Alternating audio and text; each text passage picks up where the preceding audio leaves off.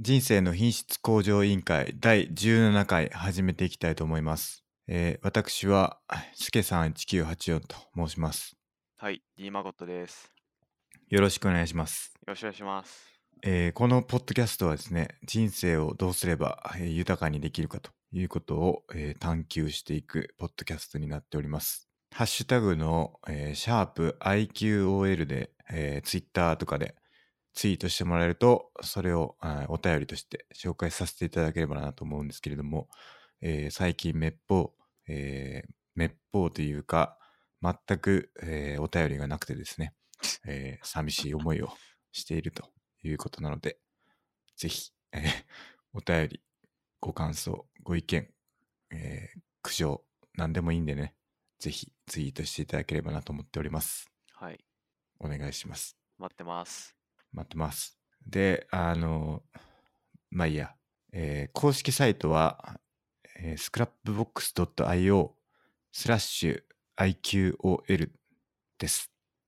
えーそちらの方に各回の、えー、ショーノートを貼っているんで、えーよかったら見ていただければなと思っております。以上ですかね。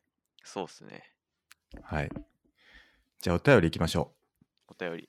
う。お願いします。とりあえず1通ですかね。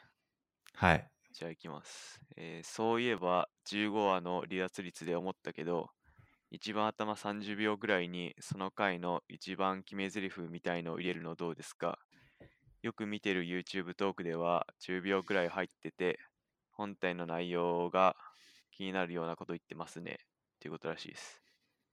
なるほど。これはあの15話で、あの最初の2分30秒で離脱してしまう人が多いという話はいはい。があったんですけれども、はい多分それの話ですかねまあ、。その対策っすよね。そうですはねい。。あのハイライトというかああの気になるメッセージを最初に入れてみるのはどうかということですね。そうっすね。じどうしますこれやってみますかいやまあ、できたら、まあ面白いかもしれないですけど、結構難しいはんいじゃないかなと思ってて、そうですねス。ケさんの編集技術がちょっと、もうちょい必要なのかなっていう気が します。 ちょっとじゃあこれやってみますよ。17回。まあでも、すすっという、なんていうか、流れが問題なければいいですけどね。そうですね。じゃあ、え頭にくっつけただけだと、また変になるかもしれないん で。確かに。あの、じゃあ、今から、これ後で編集なんですけど、はい今から、すごい一番僕がこれやって思ったやつを、この後に挟みますね。ほ聞いてる人は、ちょっと、あの、なんだろう、なんやろうなって思わせう。る、はい。まあ、うん一言かもしれないですし、はい。まあ僕と孫さんがなんか話してるのだけかもしれないですけど、ちょっとそれはもうこれから何が起きるか次第なんで、まあどうなるかわかんないですけど、どう振りますかね、それは。いやもう、どうなんですかね。今後の話の長い次第じゃないで すか。なんかどっちかから、 じゃあとりあえず枠だけ届きますか、今から。まあそうっすね。じゃあ、えー今週のハイライト、どうぞお聞きください。なんかいろいろ工夫すると、はい。結構倍ぐらいになったりするんで、簡マ単ジっにす。か。ええ、なんかええ結構工夫した方がいいですよ。っていう感じですかね。で、なんか、ハイハイラードが出るは、っていうか、いいあ一言あが。の、ハイライトが出たはずなんでな、るほど。すごいですね、こ れは。これ大変、だな。めちゃくちゃ気になるんじゃないですかね、この内容は。そうっすね。もうこれは聞くしかないですねう。ん。いや、これ、最後まで聞いていってもらえばなと思います。楽しみだ。楽しみですね。はい。じゃあ、えーこのお便り採用させていただいたということで、えーまあ、どうなるかわかんないですけそどうっ、すね。やっていきたいと思います。えー、っと、あ、今日は何からいきますか今進捗の話があります今日ねは。100リストいきます。 100リストですね、まずは。いきましょう。じゃあ、マゴスさんからいきましょえー、っと、僕結構映画見て、あの DC 系の映画を一気に見ましたね。う。おお、すごい。まあ具体的には、リストに書いてたジャスティスリーグとワンダーウーマンとアクアマン見ました。あの、ジャスティスリーグとワンダーウーマンはネットフリックスで見て、アクアマンは映画館で見ました。はい。なるほど。どうでした今朝見ましたこの3つのうちどれか。いや、どれも見てないです。見てないですかうーん、正直、い一番楽しかったのはジャスティスリーグっすね。なるほど。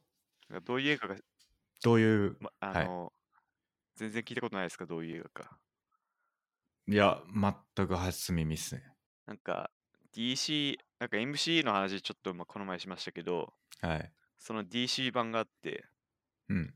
あの DC コミックスっていうまあ漫画雑誌のヒーローが出てくる映画しかも同じ世界っていうのが DCEU って言うんですけどまた、はい DC シネマティックワールドってことですか DC エクステンディッドユニバースらしいですね うーん。まあそれがあなんか C が反応したやばいやばいやばいあーびっくりしたで はい。あのそのいろんなヒーローが集結したのがジャスティスリーグっすねなんかアベンジャーズにってことですね。そうですね。相当するのが、ジャスティスリーグ。天下一武道会みたいな感じですかドラゴンボールで言うと。まあ、お互い、あんま争ってはいないですけど、まあ、大体そんな感じですう。んなるほど。はい。オールスター集結ってことです。そうですね。 DC ってあの代表的なヒーローは誰でしたっけえースーパーマンとバットマン。うーん、なるほど。はい。あ、じゃあどっちも出てくるんですかそれは。出てきます。へえ。ジャスティス。はい。敵がいて、敵4いますね。ボスがいて、いますね。ボスも。ボスと戦うと。はい。協力して。そうですね。なるほど。あと、なんか、他2つの、ワンダーウーマンとアクアマンは、まあ、好きな人いたら申し訳ないんですけど、僕的には微妙でしたね。な、 はい。どのあたりが微妙なんですかまあなんだろう、まあ、僕が思ったのは普通のなんかあんまり話に特徴がないっていうかうーん。なんかワンダーウーマンとか特にワンダーウーマンらしさがあんまないっていうかワンダーウーマンらしさが出てる別の映画はあるんですかないっすね今のところえ、コミックスと比べてってことですかうーんなんだろう他のマーベルの映画と比べてかななんか例えばアイアンマンだとうん。こうトニー・スタークが技術を使ってスーツを作ってうんうん。なんか開発してとかそういう技術を中心に回ってたりするんですけどはい。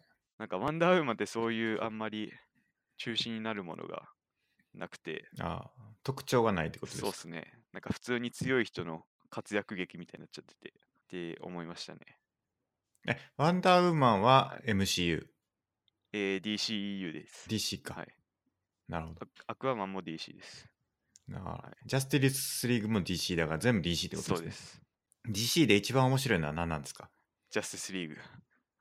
ああ、今回一番良かったっていうのが一番良かったってことですか今までで。そうっすね。これで映画は全部 DCEU のは見たのかな。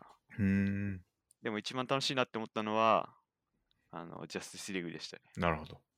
アクアマンでなんか映画館で見たんですよね、アクアマンは。そうっすね。はい。どうでしたなんか長い ひたすら長くて、まあ、これまた好きな人いたら申し訳ないんですけどなんか結構話がコロコロ変わってなんだろう ただ長い感じにになっちゃってる気がしましたね何時間あるんですか2時間半ああ、150分。そうっすねそんくらいありまダしーたクねナイトと同じぐらいですあかーそうで多す分。はいすごいなそうです。結構長い。まあ、これも結構映像が綺麗みたいな言われててなんかアクアマンっていう名前の題名通りなんか海の中が主な舞台でなんかそういう海を操れるっていうかそういう主人公でうん。なんかその映像がすげえ見せ方が綺麗みたいなのは話題になってるんで、まあちょっと興味あれば見てもらってもいいかなと思いますね。アクアマンってあれか。なんか、ポスター話題になってるやつが、かもしんないです。見たことありますね、このポスターは。そうっすね。そのアクアマンを演じた人はかっこよかったっすね。誰ですかそのジェイソン・モモアっていう俳優なんですけど、うん。めちゃごつくて、いや、ごついっすね。そうなんですよ。ポセイドンみたいなあ、そうです、そうです。感じなんですか言ってみれば。はい。まさにそんな感じですね。海って聞くと、なんや、ウォーターワールドを思い出しますけどね。あー、なんかそんな映画あったかもな。誰でしたっもう忘れまし結構た。前ですよね、ウォーターワールド。めちゃくちゃゃ前ですね。ウォーターワールド。で、あの、ユニバーサ20年以上前ル、え20年以上前めでちしゃたくちゃ前ですね。ウォーターワールドって、あの、ケビン・コスナーか、はいはい。主人公が。あの、ユニバーサル・スタジオ・ジャパンにあるんですよね。そういうえー、アトラクション、ウォーターワールドの。あーあったかも。前は水族館みたいなやつなんですけど、はい。あの、バイク、水上バイクみたいなやつで、あの、水ぶぶちまけてくる、ああ、そういうやつです。結構面白い。えみんな外国人がやってるんですよね。演者が。だから結構本場っぽ本場っぽい感じが、ーウォータあーボールとあ、はありましたね。い。なるほど。悪魔も。東宝シネマズですか。えー、っと、新宿のバルトナインで見たんで。バルトインナインか。バルトナイあれ何ンか。東宝シネマズではないのか。バルトナインは。わかんないっすね。でもそこで、あの、なんだろう、映画館内の売店っていうか、コンセッションが並んでるのを見て、 はい。スケさんを思い出しま した。やっぱり並んでました。結構並んでましたね。あー、バルトナインでもダメなんか。でも、はなんだろう、進むスピードはそんな遅くなかったんで、うん。まあ、そんなオペレーションは超遅いってわけじゃなかったと思います。なるほど。はいまあ、東宝シネマズも相当遅いですかはい、ら。はい。こんな感じですか。DC。DC も達成ですかじゃあ全部。達成です。あじゃあ映画見る系は全部達成。映画、まだ。いや、他にもあるのか。そうっすね、他にも映画はずらっと並んでるんで、まだまだっすね。確かに。いいっすね。次、いきますか。次、じゃあ、スケさんの方お願いします。あれ、残りの2つはいかなくていいんですかあれ、これ順番の方がいいですかそれとも一気に行った方がいいですか一気にいっちゃいましょう。一気にいってはい僕のターンいきましょう。次は。じゃあ次は、あと、友達と、あの、いちご狩り行こうっていう約束してて、まあ、それを実現しましたね。これ、いちご狩りが、なんかバスツアーで行ったんですよ。あの、一日の、うん。ハトバスツアーみたいな。まあ、それ僕人生で初めてだったんですけど、結構楽しかったですね。結構いいって言いますよね、なんかバそスうツっすアねー。すすけさん行ったことあります僕はあったかないや、家族では行ったことありますね。はいはい。お正月に、ハトバスで、それこそ。ほう。お正月の1月1日やったかなあれ東京に観光に来たんですけど、はいその時にあのいろんな初詣をツアーでやるみたいなやつには参加したことありますねバスツアー、まあ、おばあちゃんいておばあちゃんが見たいって言ってた靖国神社とかいろんなあのやつをバスで回れて結構良かったですねなんか僕は茨城まで行ったんですよね。で、結構楽しかったです。めちゃくちゃ楽しかったですね。どういうツアーなんですかいちご狩りだけじゃないですよねいちご狩りだけじゃなくて、なんか、まず、さつまいもの博物館みたいのがあって、 ほそう、後で貼っときますけど、行方ファーマーズビレッジっていう、なんかそういう施設があって、まあこれがまた楽しくて、僕、さつまいもむちゃくちゃ好きで、あの、家で焼き芋焼いてるくらい好きなんですけど、ですげえ詳しいんですよ、品種 と石か。焼き芋ですかまあ石焼きではないですね、普通の焼き芋。うん。勝った方がいいんじゃないですか。なんか、見たことありますよ、テレビで。え、買うっていうのは何をですかあの、さつまいも焼く機械。あ、そんなのあるんですかある、あるみたいですよ。まあ美味しく焼けるなら欲しいっすね。この前テレビやってるの見て見ましたね。ほう。なんかそこでなんか見学した後、焼き芋と大学芋みたいなのもらったんですけど、これがむちゃくちゃうまくて感動しましたね。へで、なんえ。かさ、つまいもの焼き芋と、さつまいもの大学芋。そうっす。なんか、銘柄みたいなのが、その茨城の名産の銘柄やったりするんですかそうっすね。なんだ、い茨城ゴールドだっけなとかいう品種で、僕、それまで聞いたことなかったんですけど、その品種。でもめちゃくちゃうまくて感動しましたね。さつまいも博士っすもんね。そうです。僕、さつまいも、そうでもないんですよね。焼き芋というか。あんま食べないですか焼き芋とか。うんあんま食べない、食べないな。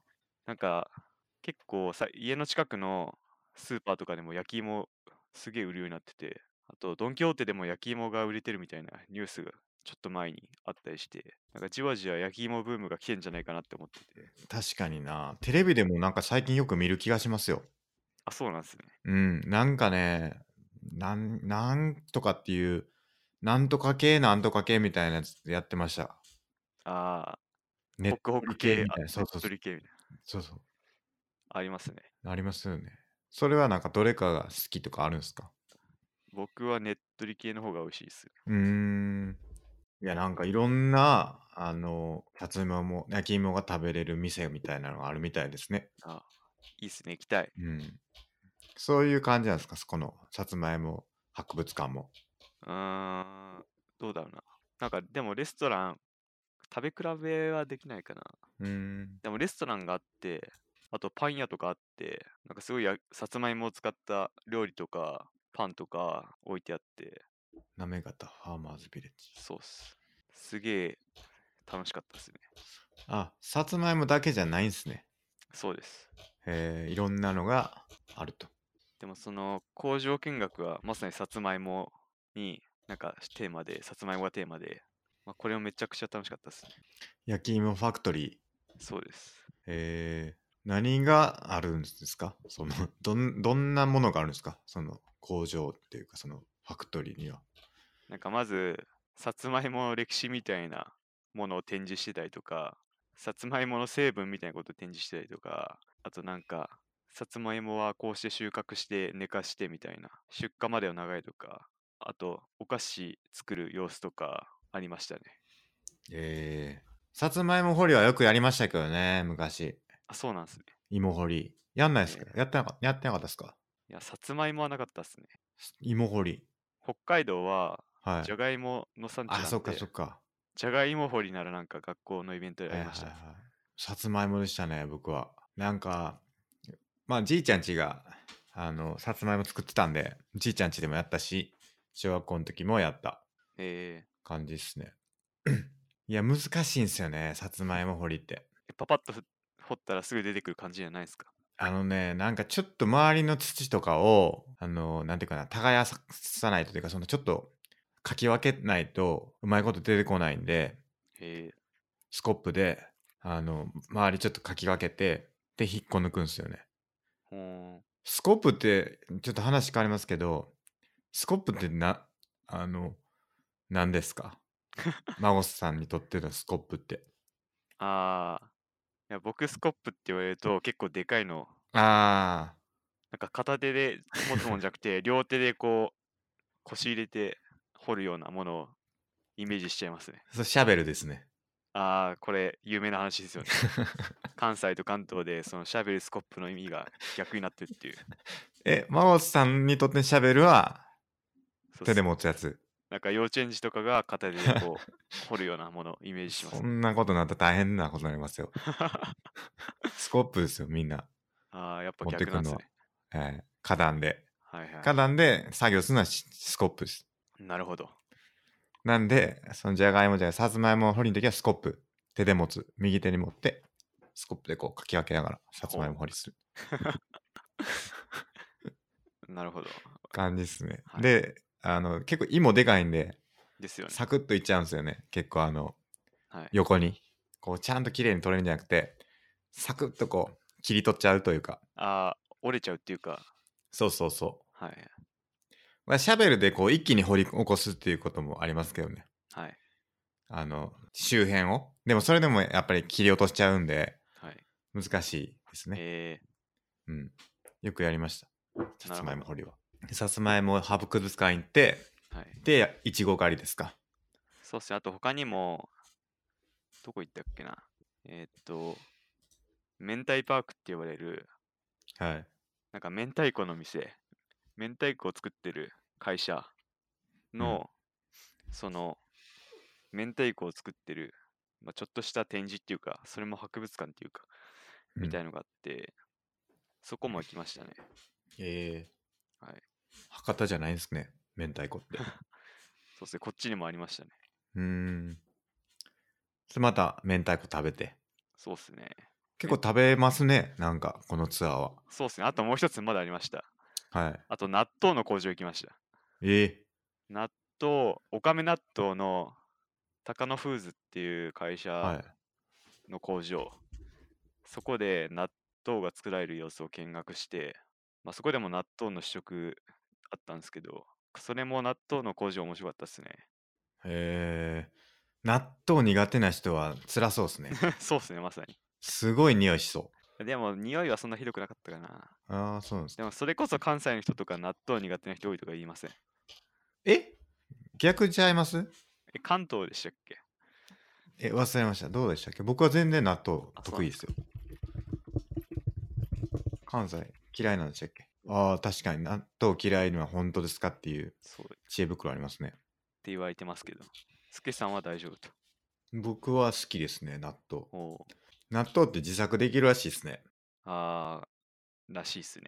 でもなんか、工場見学の時でも、普通なんか似た、似てないかな。なんか大豆に、プシュッとなんか、菌をかけて、納豆菌をかけて、そんで寝かせて、そして数日後みたいに、明日がなんか1日くらいで、納豆の出来上がりみたいな、そんな様子を見ました。すごいはい。家庭を見れるわけですね、納豆の。そうです。はいすごそうやな。確かに、でもたの工場見学って楽しいですよね。そうっすね。僕は今まで行ったことあるやつだと、あの、カカオ豆のチョコレートのカカオ豆工場と、すげえ。あとワイン工場も行ったことあるのと、あとはビール工あ場、ーウイスキー工場。はい。はい、はい。その辺は行ったことありますね。ほうあとは何かあるかなそんなところか。うん。 納豆。やっぱ、うんたまにそういうの行くと楽しいですね。確かに。非常に。あとやっぱ、茨城まで行くと全然都会じゃないんで、うん。なんかいい意味で田舎の空気を吸って、はい。あの、すごい、なんか気分もリフレッシュしましたね。いいですねは。茨城は、あのーなんだっけ。なんだ。ロッキンロッジャパン。ああ、ロはいッはキい。ンジャパンかな。フェスフェスの会場で、ありますね。確か、茨城のひたちなかか。はい。あのー、ひたち海浜公園でよくやってますけど、ほう。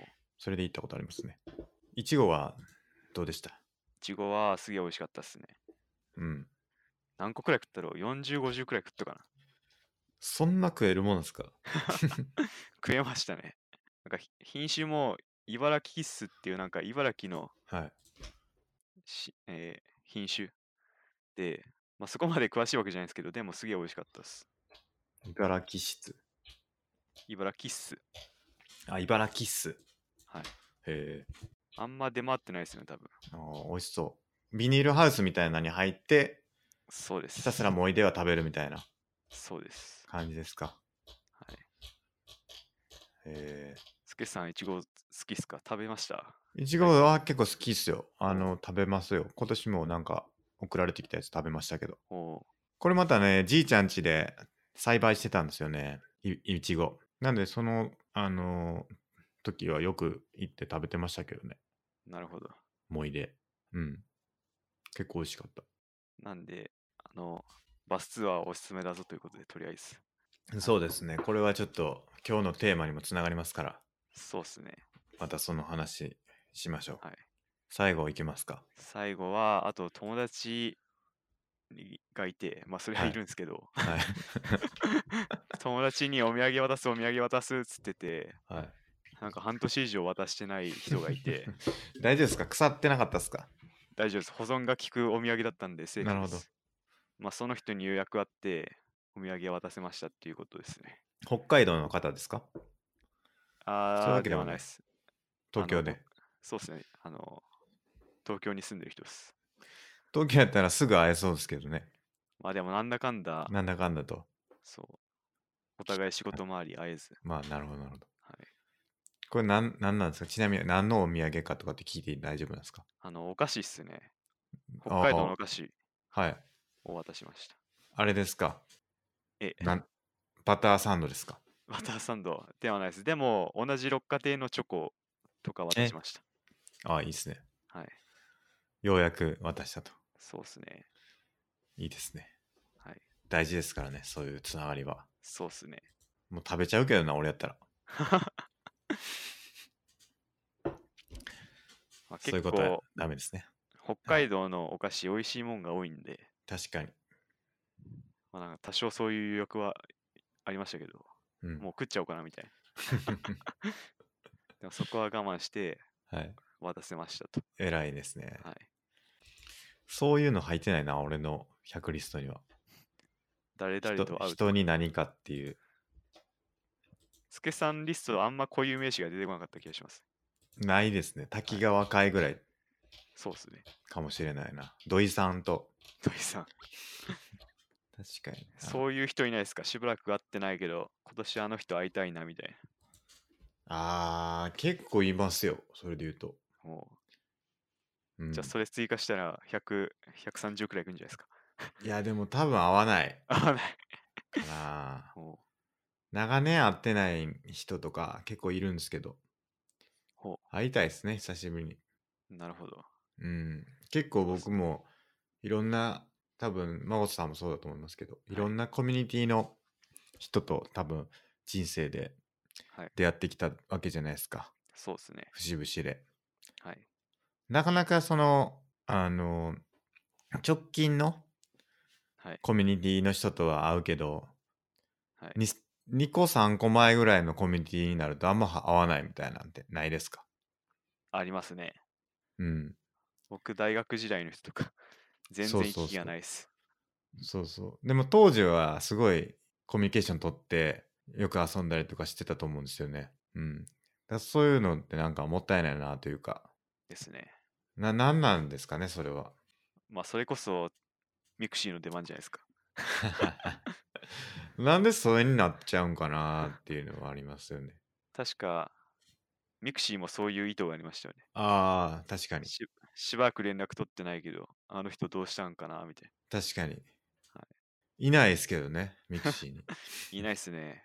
いないですね。、はいや、結構大事だと思うんですよね、そういうコミュニケどんどんどんどんコミュニティって移っていくんですけど、はいなんか別に直近だけじゃなくていいやんって思いますけどね。そうっすね。うん。なんか結構みんなそうなんかな。いやー、みんなどうなんだろうな。まあ、僕もスケさんと多分似たような感じだと思うんですよ。そう、僕はもうかなり移り変わっていってる感じはしますね。ですね。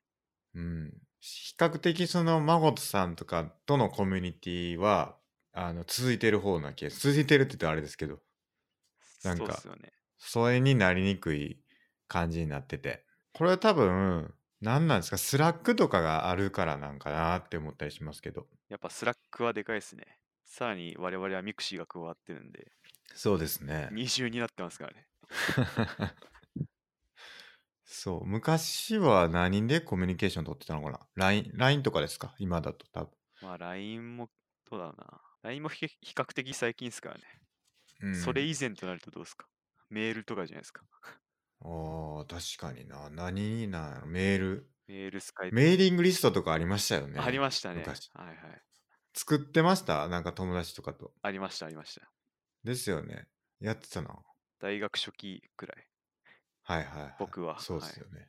はい、はい、確かにな。何でコミュニケーション取ってたの ?LINE? LINE、メール。メール。スカイプまあメール。うん。マジで、マジでわからんぞ。何 でコミュニケーション取ってたんや。グループ。グループ。まあ、グループで連絡取るっていうことはなかったかもしれないですね、そもそも。本当ですか飲み会どうどうしてたんやろメーリングリスト。はメーリングリストですか、はいなるほどな。すごいな。い。アプリってもんがなかったもんな、昔は。ないっすね。うん。あ、ミクシーか。それこそミクシあーミクシーのグループ掲示板みたいなやつやってたか。ー。ああ、それもありましたね。うん。なるほどな。いや、結構大事だと思うんで、はい皆さん、あの、最近連絡取ってないなっていう人と連絡取った方がいいかなと思います。はい。うん。でもな、やっぱ LINE ってどうなんですかみんなそんなメッセージのやり取りってしてるもんなんですかねいや、でも LINE でも疎遠になっちゃったら、もう連絡取らないとか、あるあるだと思いますね。そうっすよね。飲みに行こうやっていうのがあったりするときだけ連絡するけど、普段なんか、ああ、疲れたわ、みたいな、そういうこと別に LINE で言言わないですよね、多分。ないですねわかんないけど。一応 LINE でも Twitter 的な使い方でできるはいと思うんはですけど、でもはいあれを使ってる人ってほとんどいないと思うんですよね。い。見たことないですでね。すよね。うん。なんで、大体連絡せず。そうなんですよ。と僕はスラックのグループ作ってる人とだけ、まあ、つながってるというか、話したりする、近況を知ってるっていう感じ。なるほど。な気がしますね。うん。まあ確かに、あんまり連絡取ってこなかった人と連絡取るというのは大事ですね。そうっすね。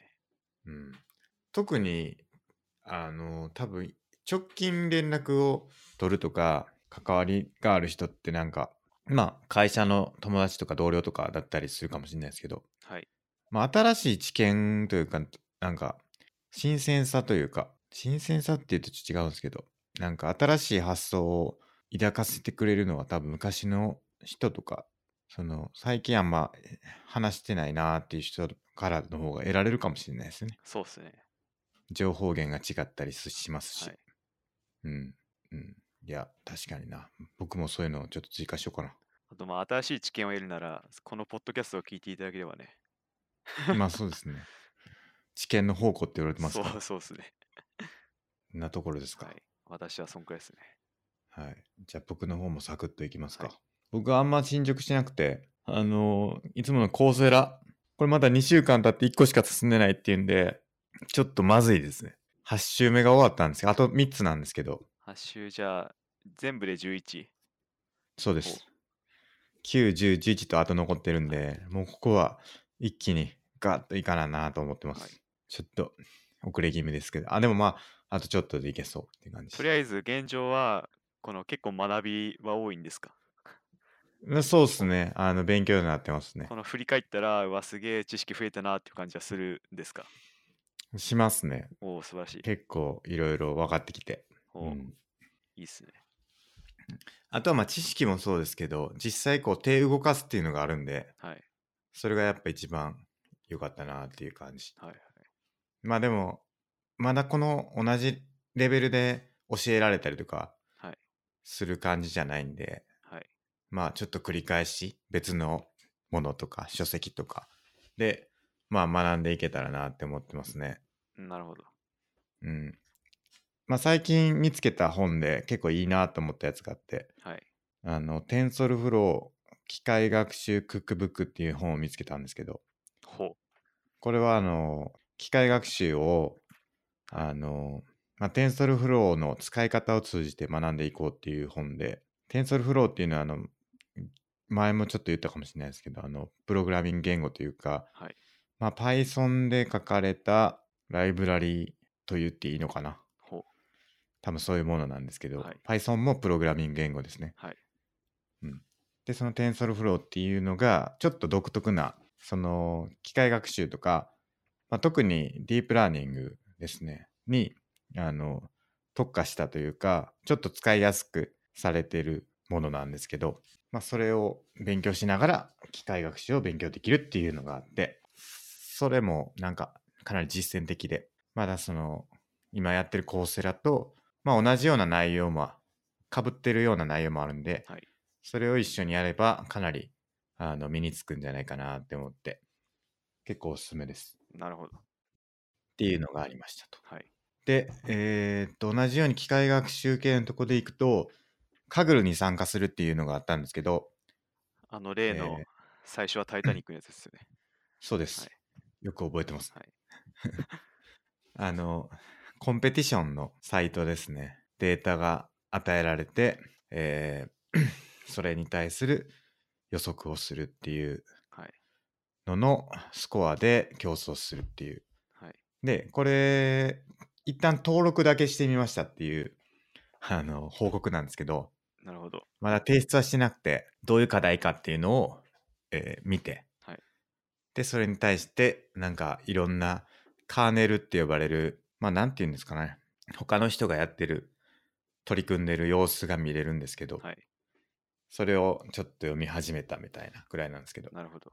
まあ参加は多分サブミットしないとまだ参加とは言えないかなと思うんですけど。はい。で、一旦今登録したのはペットファインダーっていう会社かな多分が提供しているコンプで、それは、えっ、と、まあペットの犬とか猫の情報が、まあ、データとして与えられて写真とか、はいはい。あと年齢だったりとか、あと名前とか、性別とか、まあ基本的なデータが与えられて、で、その、結局ペットの、まあ、売買をしてる、まあ海外のサイトだと思うんですけど、はいで、あの、できるだけ早く引き取り手を、あの、見つけてあげた方が、まあ、ペットにとってもすごいはいはい。良いだろうっていうんで、その、どういうペットがどれぐらい見つかるまでにどれぐらいの時間かかってるかっていうのを、まあ予測する。そういう、まあ1週間以内なのか、1ヶ月以内なのか、3ヶ月以内なのかみたいなのを、まあこのペットであれば、この属性のペットであれば、まあ1週間以内でしょうとかっていうのを予測するコンペですね。なるほど。うん。まあそういうのがあって、それちょっとやろうかなと思ってます。それゆくゆくは入賞できそうっすかいやー、どうかな。まあ、チャレンジじゃないですかね。ちなみにその参加人数どんくらいいるんですか参加人数は、どれぐらいかな調べてみよそう ?1 万人とかいたらさすがにちょっとハードル高そうな気がしてきますけう。ど、いや、そうですね。 100人未満とかだったらなんかワンチャンあんのかなとか。リーダーボード見たら、1500人ぐらい1500か。微妙だな。ですね。1500で、5位以内がお金もらえて、ほ10位以内かな多分これ13位以内か。が金メダル。75位以内が銀メダル。うなるほど。で、150位以内が銅メダルなんで、上位10%以内に入れば、メダルがもらえるって感じですね、多分。なんか頑張ればいけそうな気がする。そうですね、なんか慣れてくれはばい。いけるんじゃないかなって思ってます。それも期待ですね。そうですね。まあちょっと来週、あの、知り合いの人と一緒にちょっと、あの、トライしようやっていう話をしてるんで、 まあその辺もちょっとこう期待、ご期待ということで。で、えーっと、3つ目が、ポーカーもうちょっとちゃんとやるっていうのがあって、で、マゴスさんと一緒にポーカーをい行くっていうのがあるんですけど、まあ、マゴスさんとは一緒にまだできてないんですけど、オンラインのポーカースターズっていうのがあるんですけど、はい。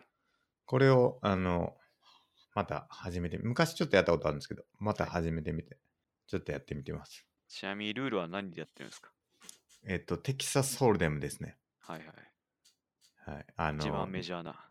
そうですね。多分、世界でめちゃくちゃ人口が多いんじゃないですかね。そうっすね、多分。うん。なんか、好きな人多いじゃないですか、ポーカー、結構。うん。多いないいでっすすかか周りにはいないっすね。あ、本当ですか結構いるんですよね。えー、僕のボードゲームつながりの人とか。ほ結構そのわざわざ海外遠征行ったりとかしてるような感じですけどう。すげえ。やってますねあとなんかす昔の会社の人がプロになりましたとかやって、マジっすかはい、言ってたりとかうーん。結構いますねなるほど。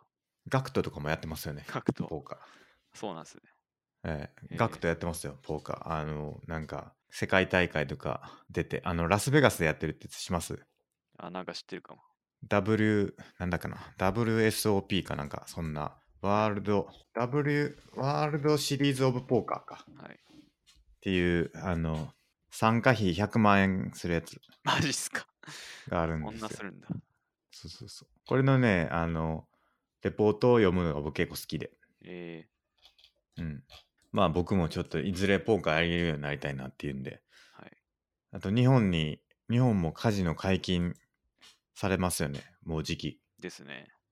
まあその時にちょっとやりに行きたいなって思いますけど、はポいーカー。もしできるなら。はいはい。うん。っていうんで、ちょっとやってみようかな。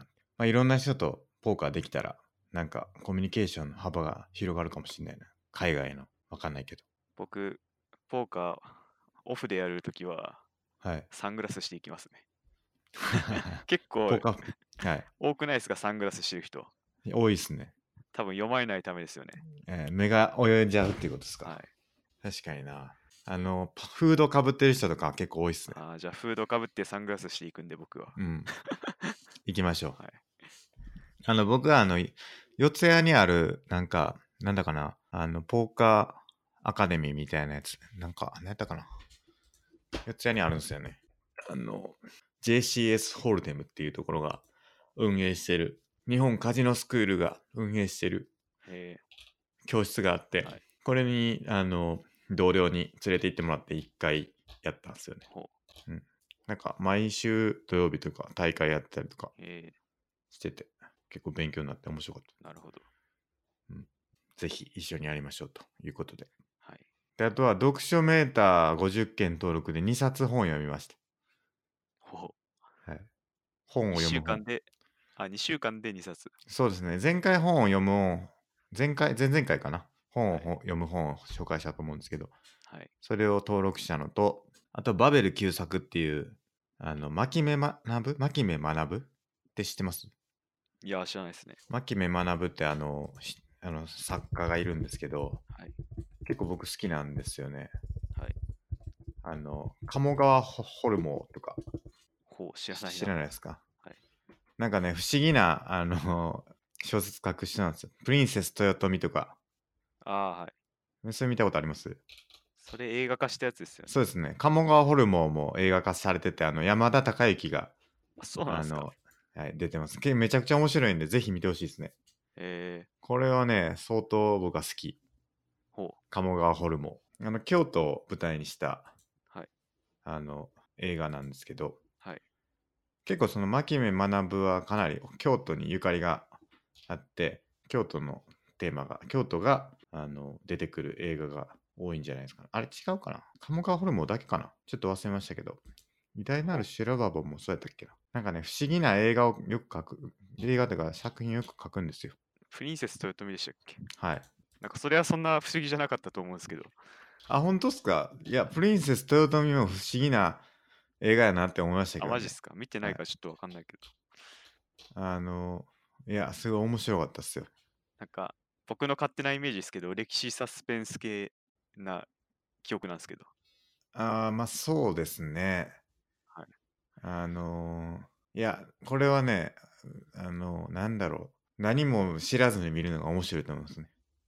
ほう。はいネタバレ厳禁ネっタすバねレしない方が面白いと思います。不思議やなって思いながら 見る感じです。ほう。ぜひ見てもらえると。はい。ミキプリン、ミキプルーンの人が出てきます。中井貴一。はい。中木一と、あとは堤、堤真一でしたっけあ、そうですね。綾瀬はるかと、はい。岡田将生と、はいうん、なんか出てきます。でも、鴨川ホルモンのが面白いですね。僕的ほには。まあ、どっちも面白いけど、ぜひ。う。なるほど。で、その人の、あの、バベル旧作っていう、なんか、新しい小説が出たんで、それを読みました。なるほど。うん、なんか、ひたすら、ビルの中から一切出ないっていうキャッチコピーがついてたんで、はい全部ビルの中っていうキャッチコピーがあった通り、ずーっとビルの中うーん。が、あの、舞台になってましたね。ほ ううん、まあなんかちょっとこれも説明が難しいですね。ネタバレしないと。ネタバレしないようにするのは難しい。まだ結局ちょっとね、まあいいや、やめと くわ。やめとくこれはまあなんか映画になると面白いなって思いますけど、また。まあ、それもなるかもしれないですね。そうですね。って感じかな。今週ちょっとあの、あんまり進捗ないですけど、まあそんな感じです。はい。 で、また50分ぐらい経っちゃってるっていうね。いつもの流れ。そうですね。まあ、やっぱ進捗が大事ですからね。はい。人生の進捗と一緒なんで、これ。そうですね。どうですか皆さん、100リストを作ったと思うんですけど、あの、進捗してますかね確かに周りでちょいちょいいたと思うんで、うん。改めて見直してみると面白いかも。そうですね。ぜひ見直して、えー思い出してほしいですね。作った時の気持ちを胸に手当てて、なんでこんなやってたんやったっけって はい思ってほしいですね。はい。ぜひとも。僕もね、定期的に見直してるんですけど、はい。なかなかやらへんやつはひたすらやらへんなって思いながら見てます ね。なるほど。まあ、理由をちゃんと考えようってことですね。なんでこれやるんかってことを。そうです、まさうに。ん、で、えっと、ちょっとテーマなんですけど、今週は、今週旅について話したいなって思ってます。ほう。あの、人生って旅みたいなもんやと思うんで、 なるほど。はい。旅行はいいんじゃないかってことですね。はい。真帆さんもいちご狩り行って。そうです。僕も先週、今週か、先週か、はい。草津行ってきて、はい。あの、スノーボード、前ちょっと行くって言ってたと思うんですけど、はいもうあと1回行くって言ってた、あの、スノーボード、もう1回行って、はいで、草津行ったんですけど、あれ、草津にも、その、スノボするとこがあるってことですかあ、そうですね、草津国際スキー場っていうのがあって、えまあ、結構、あの、コース的には初心者向けのコースが多くて、あの、中級以上のコースがほとんどないんですけど、ー、広さ的には北海道とはやっぱ違いましたまあ、北海道と比べちゃうと、やっぱり北海道はすごい広いんで、広大なんで、はいやっぱり狭いといえば狭いですね。はいうん。そして、めちゃくちゃ人多くて、やっぱりええまあ、北海道広いから分散してたっていうのもあるんだと思うんですけど、初心者の人もすごい多くて、で、結構細い道も多かった。なんかの林間コースみたいなのが多くて、で、その、結構初心者の人が詰まってて、結構危ないですね。なんか坂道みたいになって途中で、ちょっと勢いつけていかないと、あの逆の坂道になってて、止まっちゃうみたいなとこがあって、ああはいみんなそこに溜まってて、なるほすどごい危なかったですね。確かに立ち止まってると危ないです そよねうそうぶつかる可能性がそうそう。そんなんやったな。いまあ人多くて。まあスノーボードは順調に、あの、上達してきてるんじゃないかなと思うんで、ほうまあ来年も頑張ろうかなっていう感じですね。はいでも、草津温泉がね、最高に良かったんなんで、それちょっとぜひ紹介したいなと思うんですけど、やっぱ温泉のレポートっていうのはやっぱこのポッドキャストでしっかりやっていきたいなと思ってるん で、 あのサムネにもデカデカと交互浴ってあれ写真どこなんでしたっけなりますかあのサムネの写真あれ温泉っすよね確かあれは、どこの写真やったっけな安げさん撮ったモンスターあれ草津ですわ、そういえば。はい。 今回行った時のやつじゃなくて、はいあの前に草津行った時の写真ですね。ちなみに前はいつ行ったんですかあれ、前いつ行ったんかなちょっと待ってくださいね。前行ったのは、3月に行ったんですよ。誕生日に行ったんで、それだけ覚えてる。あれ、いつ行ったんやろ ?3 年かぐらい前、4年ぐらい前かな ?3 年前くらいかなうーん。データが残ってるはず。うーんと、かなり前やな。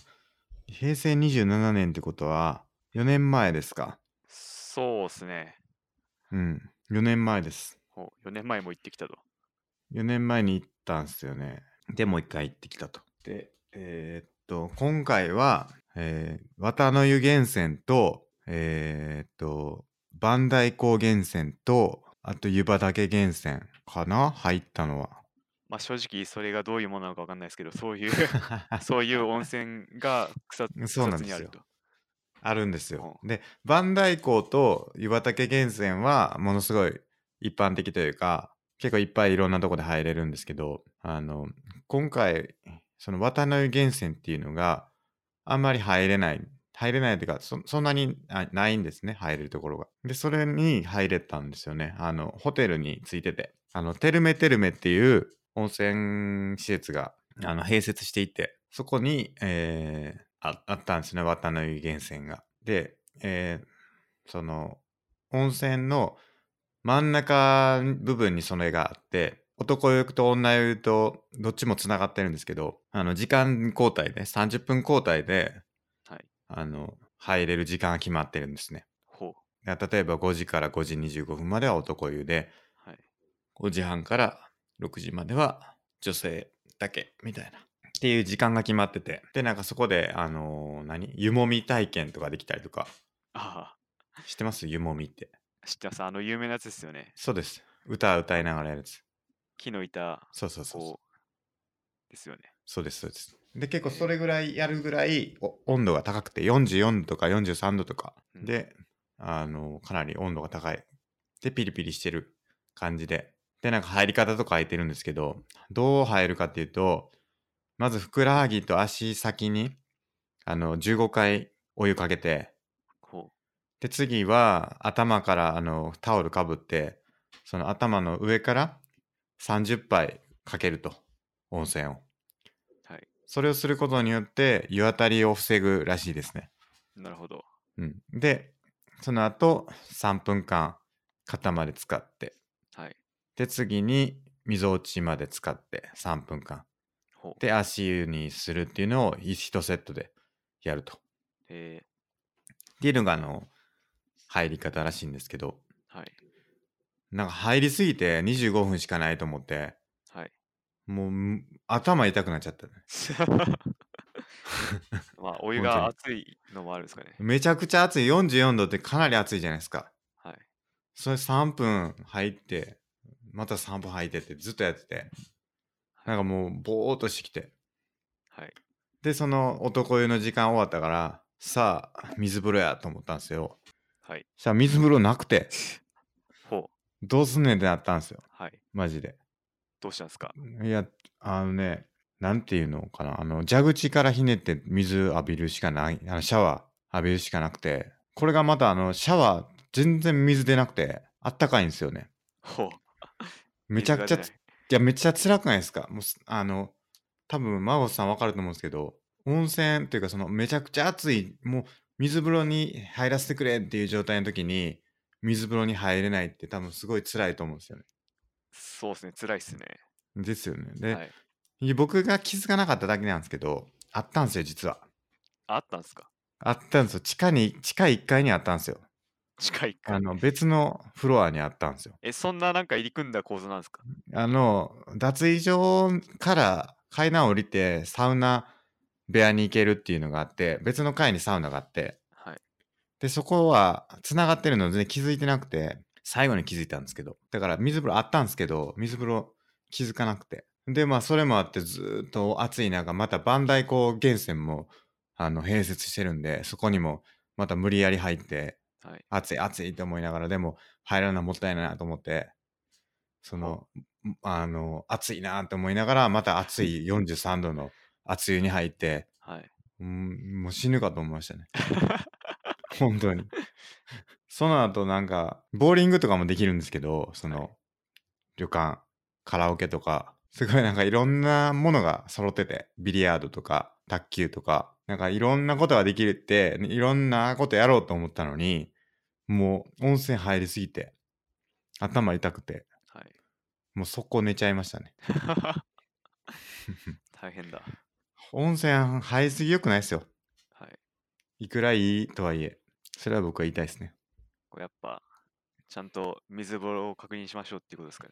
そうですね位置をちゃんと確認してはい。入った方がいいですねおーでそのまたその水風呂が鬼みたいに冷たかったっすよ本当に暑いし冷たいし。いや本当にあの北海道で氷点下の水風呂あったって言ったと思うんですけどはい はい。あれよりも全然冷たくてなんかあの入ったら痛いんですよ痛い。痛いもうあの普通はそんなことないと思うんですけど歩いたら冷たすぎて痛いんですよはいはい。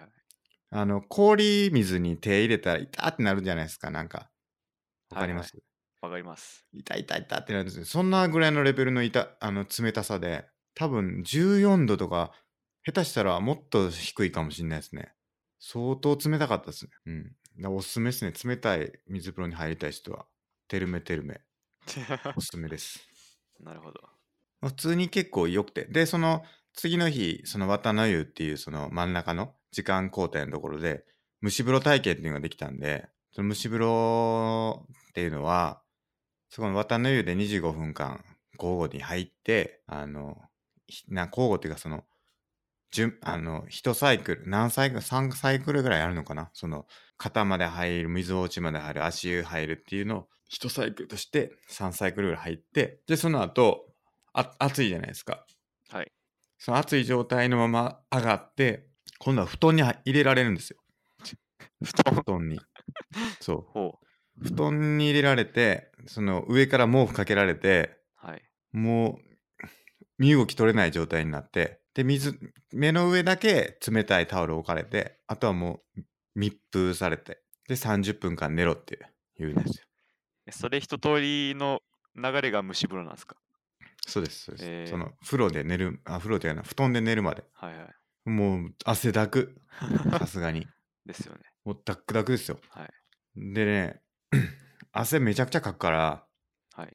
あの汗がこう伝ってきて耳の中入ってきてもう耳かゆってなるんですけど、はいでももう気をつけした状態でこう布団に入ってるからそう拭くわけにもいかないくてもうあらあらゆる場所が痒くなってくるんですよはい。あの汗ではい。つらか った30分、ねね、寝てなさいって言われるんですけどあの眠りなさいって言われるんですけど眠れないそん な汗だくやからこっちも、はいでもう汗だくなってでも代謝がすごい多分良くなってるでしょうねそれでほうん、びっしょびしょになって、すごい良かったな。まあの、前言ったと思うんですけど、あの、酵素風呂みたいな感じですね。はい。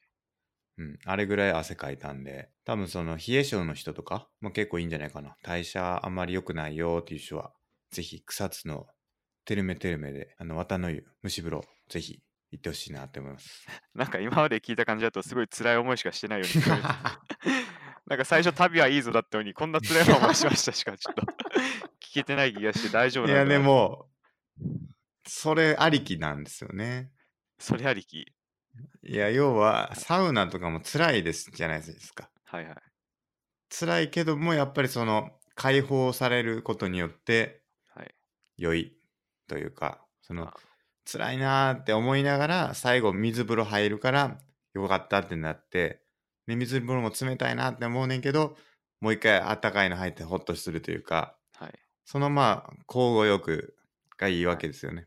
だからそのはやっい。てる時はすごい辛いけども辛いというかそのあのしんどいけども後でよかったって思うんでおすすめです。じゃあ結論的には良かったということでいいですか 結論めっちゃ良かっなるほど。た。めっちゃ良かったです。はい。最高でしたね。なるほど。よかっあのた。ね、草津行ったことある方いいいらっしゃると思うんですけど、草津はすごい酸性なんですよ。めちゃくちゃピリピリする。あの、入ると。はいはい。だから、なんかな、効いてる感じしますね。おー ん。うん。なんかいろんなものがこう、はい。焼け死んでいってるという か、焼き死んで。なんてい大丈夫うなののかかな、な、それ。その菌が、はい。菌がもう全部吹っ飛んでいって、えー相当ピリピリしてますね。はいはい。どうやらあの、し一番ピリピリするのは多分湯畑っていう、見たことあります湯畑って。いや、わかんないですね。あの、木のなんか枠みたいなのが並んでて、滝になってるんですけど、ああ、見たことあるかも。はい。あれもぜひ見てほしいんですけど、すごいいいですし、あの近くにある温泉が、あの、めちゃくちゃいっぱい酸性になってるんで、へえ。すごいですよ。だって、あの、西の河原源泉っていうのが、西の河原温泉っていうのがあるんですけど、はめい。ちゃくちゃ広い、あの、何露天風呂があるんですけど、そこは、なんと1万5000リットル毎分湧き出てるらしいですよ、温泉が。え、それがかけ流されてるみたいな。そうです。へえ。やばくないですかあ、至るところで、あの、湧き出てるんですよ。ほ歩いてたう。ら。はいはい。すごいですよ。で、温泉街として、すごい。なるほど。草津。最強だと思います、草津最は。強。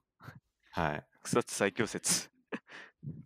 いや、もうその辺にあるんですよ、温泉が。ああ、らしいですその辺っていうか、その、男湯女湯って書いた施設がもうあちこちにあって、ね。はい。もう温泉入ってくださいっていう感じなんですよ。街全体えが。え。はいはい。うん。ぜひ、草津行ってほしいですね。旅はいいですね。はい。どうですか、孫さん、旅は。旅ですか。人生に旅はどういう位置づけなんですかね。どうなんですかね。でも僕あんま旅ししないかもな。いや、でも最一近、期。そうですね。それくらいなん ですよ、久しぶり。超な久るしほぶど。りに旅して。はい。すけさんよく旅行きます旅は行きたいなぁ。行っあの、て、う北ん。海道も行きましたもんね。北海道も行きましたね。今年は北海道と草津と行きましたはいね。はい。まあ僕は、今回のバスツアー以前だと全然思いつかないですね。あ、そうですか。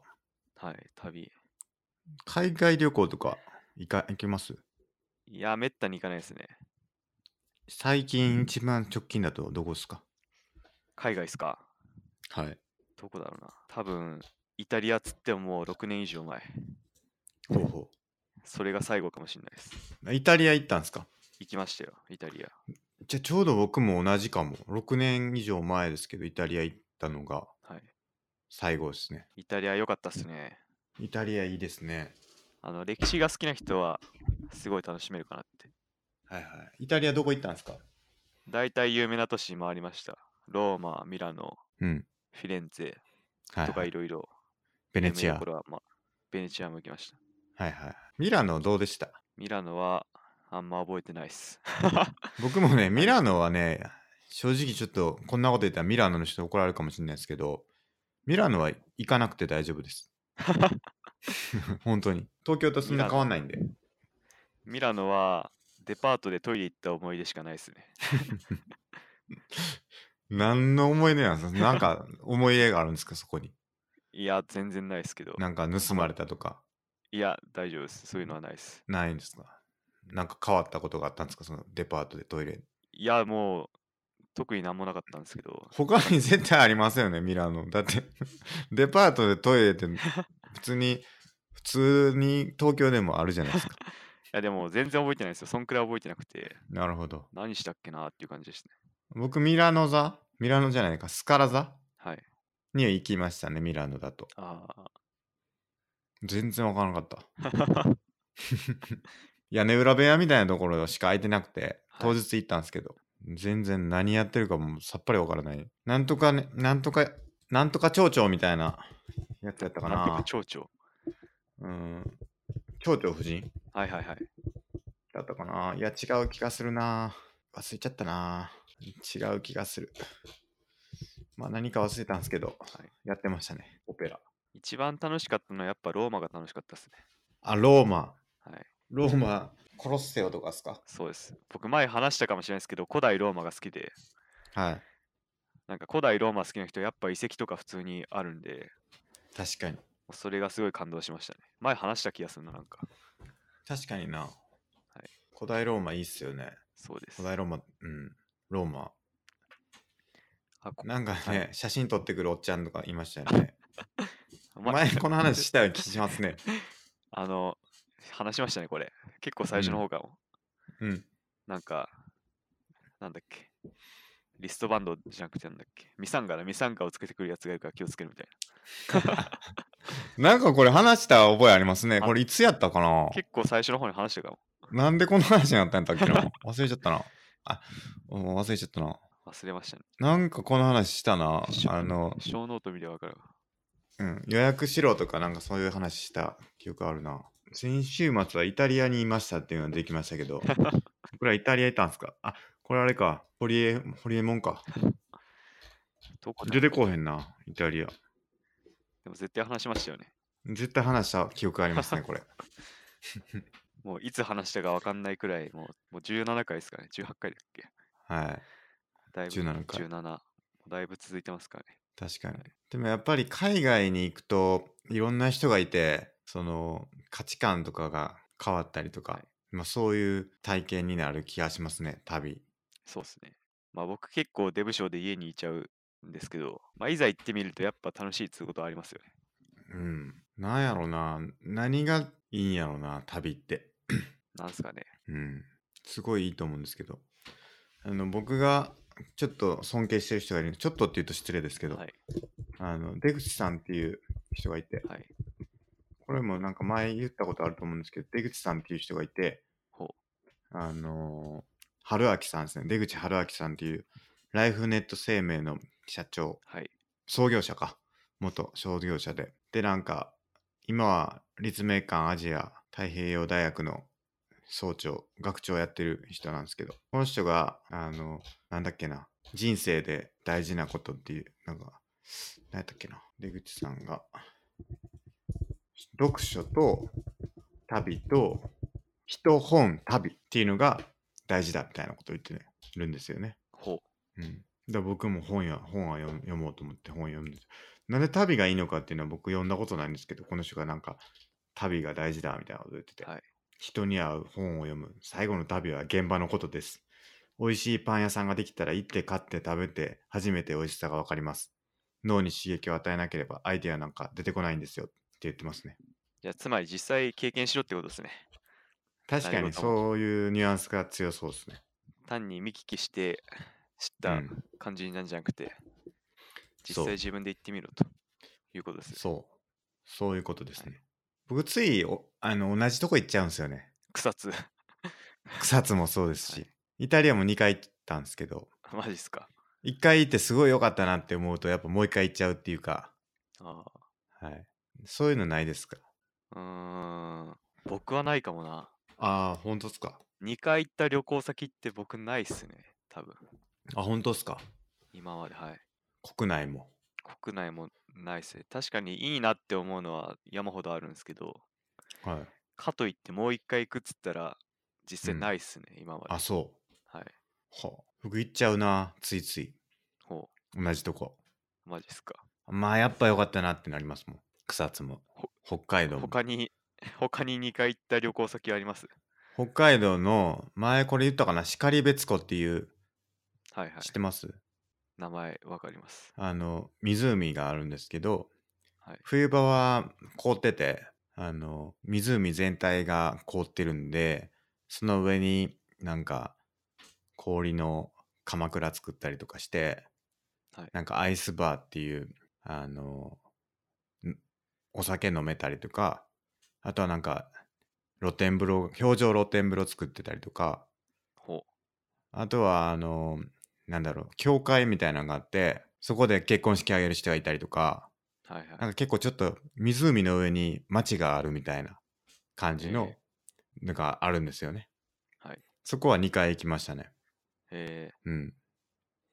1回目行った時にすごい良くて、その人がほとんどいなくて、なんかこう落ち着いた環境で、なんか氷に囲まれてお酒飲むっていう体験はあんまりできないんで、ー、はい。すごいそれが良くて、もう1回行ったんですけど、はい。 2回目行った時なんか時期が悪かったんですか知らないですけどめちゃくちゃ人がいてほう。もうなんかサウナかなっていうぐらいあの鎌倉の中ですよそのアイスバーでか氷に囲まれた中なのにめちゃくちゃ暑いんですよほう。人の熱気でそれ溶けそうじゃないですか。大丈夫ですか。そそうなんですよでも全然溶ける気配はないんですけどでもなんかすごい暑くてえなんかなっていう そのこういうのじゃないねんけどなみたいな求めてたのはみたいなっていう感じでやって次から行かなかったんですけど、まあ、やっぱりこう流行りすぎてなんかこう人がたくさん来るようになっちゃうとなんかちょっと興ざめしちゃうというか、はいうん、みたいなのはありますねなんか誰も知らないこう穴場感みたいなのは結構僕は結構いいなって思っちゃうというか、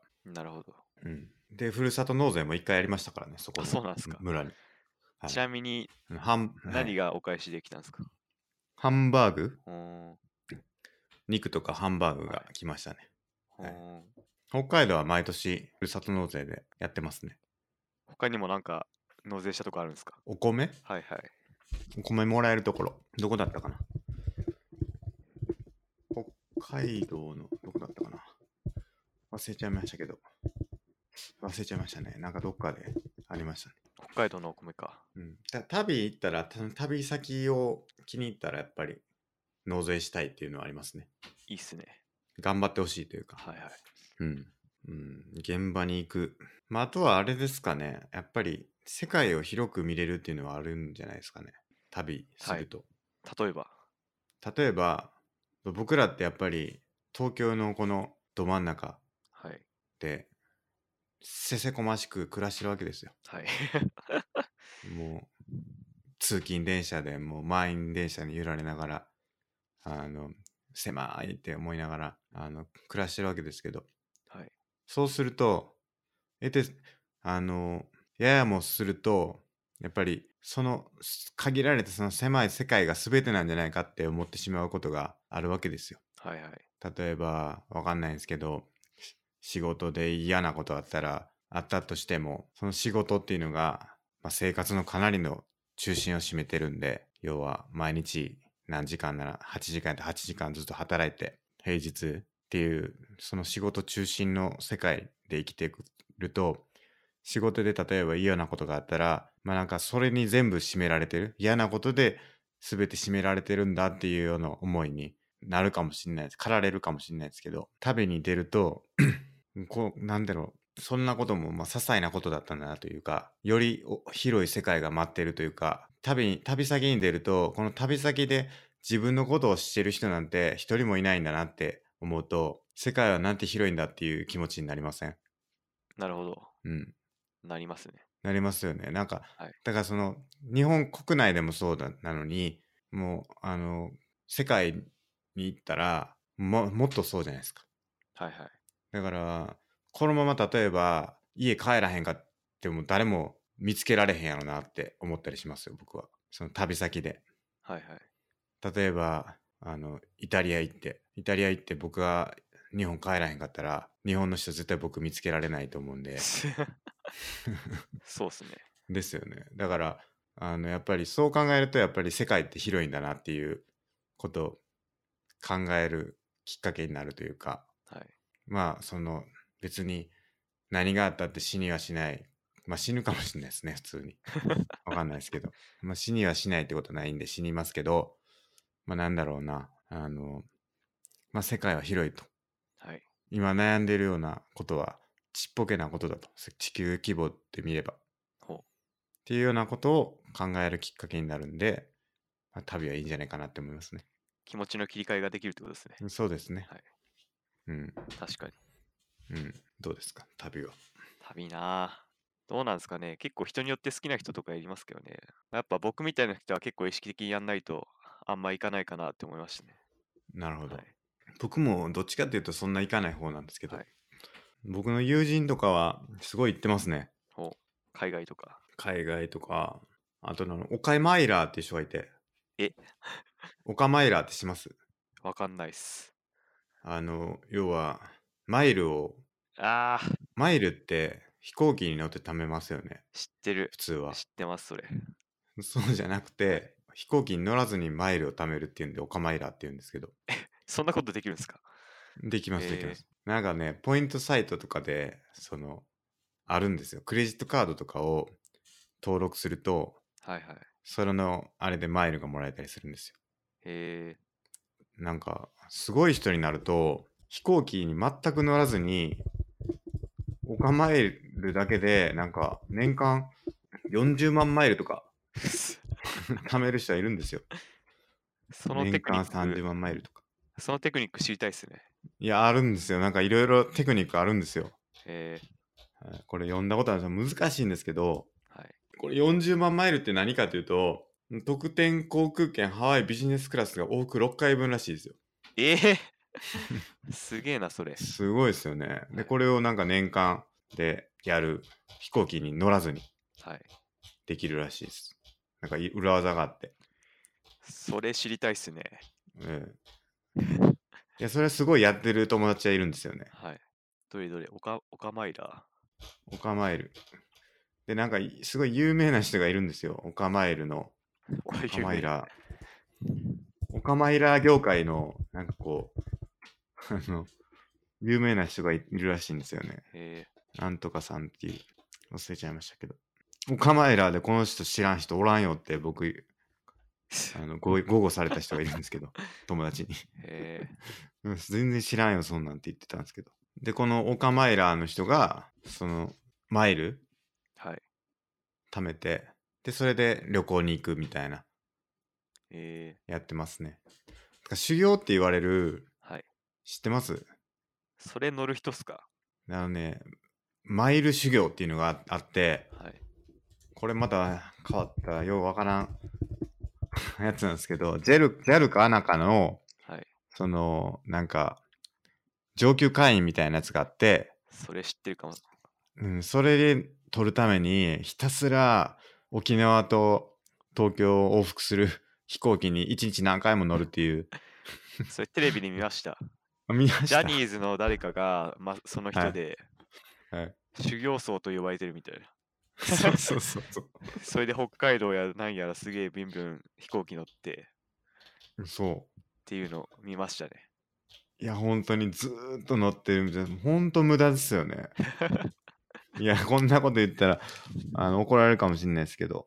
ほう。いや、そう。その僕の友達は、なんかもう、講師混同も華だしいんですけど、はい、 あの、マイル貯めるために出張入れてるって言ってました。あ、そのマイルはいただけるんですね。あの、だから多分出張で得たやつは全部自分につけてるんじゃないですか。あーなるほど。そういうのはよく聞きますけどね。はいはい昔、そのよく出張が多い人は、マイルめっちゃ溜まってて、それで旅行行くとか、はいそういう話は聞いたことありますけど、なるほど。その友達はもう、マイル貯めるために、あの、出張入れてるって言ってました。ほうん。で、なんか、他の人でも、いいんやでって。別に俺が行かんでも全然大丈夫やねんけど、あの、先方が、 先方が僕じゃないとって言ってるんですとかって、なんか、無理やり自分が行けるようにこうなんかやってるって言ってまう。したね。えはい、もう本当、本当最低やなって言っときましたけど、ほんまー、ちょに。だいぶグレーですね、それ。 グレーっていうかもうアウトでしょうね。講師今度やってですね言ってました。なんか。もうど堂々としてました ね、その人は。堂々と言ってました。うん、でも楽しなってきたな、最近仕事がとか言 って。、まあ、その出張何やって出んの張かがな多い仕事でよかったですね、それ。そうそうそうそう。出張なんか無理売り入れるために、その案件取ってきてるってええ言ってましたね。まあでも会社にとってもいいことなんやって言ってましたね。その人の名誉のために言っとくと、あの一応その楽しみながら、あの仕事をでもちゃんとこう成果を上げるということをやってると。それがある意やってまし味た仕事のモチベになってるのかもしれないですね。そうですね。相当なモチベーションになってるみたいですね、どうやら。えー危うく友達、あの、 危うく自分が行けない時に同様にその案件取られそうになって、あの、 無理やり交渉したって言ってました。すごいな。もう先方の社長さんが僕来てほしいって言ってるんですよとか言ってほ言ったって、もう最低やなってほんま言っときましたけど、う。えー今日もそれで来たんや言うて、堂々とはい。出張で東京来てましたね。なるほど。うんそのオカマイラーちょっと気になりますね。オカマエラぜひ調べてなんかいろいろあるらしいんですよねオカマエラ御用達のクレジットカードとかもあるらしくてえうん SPG アメックスやったかななんかそういうあのークレジットカードがあってーはい。それはそのなんだかなその年間結構1万2000円とかのもっとだったら2万円ぐらいだったかな忘れましたけどあの年会費かかるんですけどそこからあの、ね、毎年その1泊はい。あの、無料でなんか、マリオ、マリオネットやった、マリオットやったかな。かどっかの、あの、宿泊券がもらえるみたいなやつがあって、それはなんか、アメックス、あ SPG アメックスっていうのは、そういう旅行よく行く人は、絶対取った方がいいってへえ。言うてました。その友達が。ちょっとそれ、オカマイラーのやり方とメリットちょっとし後で調べてみますわ。そうですね。ぜひちょっと、あの、教えてほしいですね。僕もね、何回も聞聞くんですけどね、難しいなと思 って、やれないんですよね。えーなんかその、マイルって、はい。あの、何に変換するのがいいかっていうのが、結構なんか、まちまちらしくて、ほう。それは結構面白かったですね。えそのマイルの変換効率の話。ーはい。一番、あの、一番何やったかな、その、効率が悪いのが、その、アナコインっていうのに変えるのが、ちょっと待ってくださいね。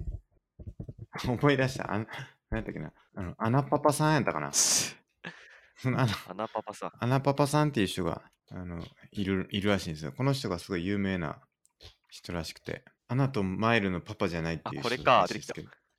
うん。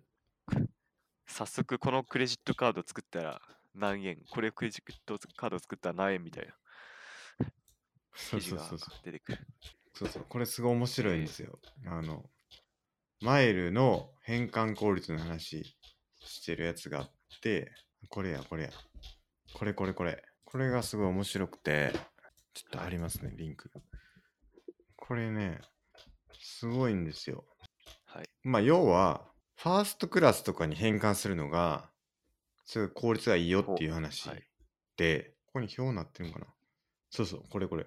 国際線のファーストクラスは、1マイルあたり13円になるらしいんですよ。なんだけど、アナスカイコインに変えると1.6円なんですよ。なるほど。 1マイルが。だからその、何に変換するかっていうのが結構大事。国際線ビジネス、国際線ファーストクラス、国際線ビジネスクラブ、クラス、国内、国際線エコノミー、国内線はい。航空券みたいな、なんかこういろいろな順番があって、だから必ずしもその1万マイル貯めたからといって、それをないくらに変えれるかっていうのは、結構その何に変換するかで まあでもファーストあクるらラしスいででどっすか行く予定がないとダメですね、これ。うん確かに。まあ、少なくともはい1.6円とかにしたらいいんじゃないですか。で、結構これ大事で、僕、はいア。メックス使ってるんですけど、クレジットカード。なんか、ポイントって大体1ポイント0.5円なんですよ、アメックスって。なんですけど、その1ポイントをマイルに変換すると、1ポイントを1マイルに変換できるんですよ。すると、結果的にアナスカイコインにすると1.6円じゃないですか。だから、もともと0.5円やったやつが1.6円とそうっすね3倍ぐらいにできるんですよね。アメックスの。って考えると、その単純にそのなんか結構商品とかにああのクレジットカードのポイントを変換するとかってあると思うんですけど、そうじゃなくて、一番変換効率の高いものに変換した方が、まあ得やんねっていう。なるほど。うん。マゴスさん何変換しますクレジットカード、ポイント。クレカは、大体なんだろうな。あんま計算しないですよね、そういう詳しうくんは。。でも変換、大体 Amazon のギフトカードみたいなはのいはいは解い体してますね。はいはいはい。そうそう。なんかそれも、なんかいろいろ工夫すると、はい。結構倍ぐらいになったりするんで、簡マジ単っすに。か。ええなんか結構工夫した方がいいですよ。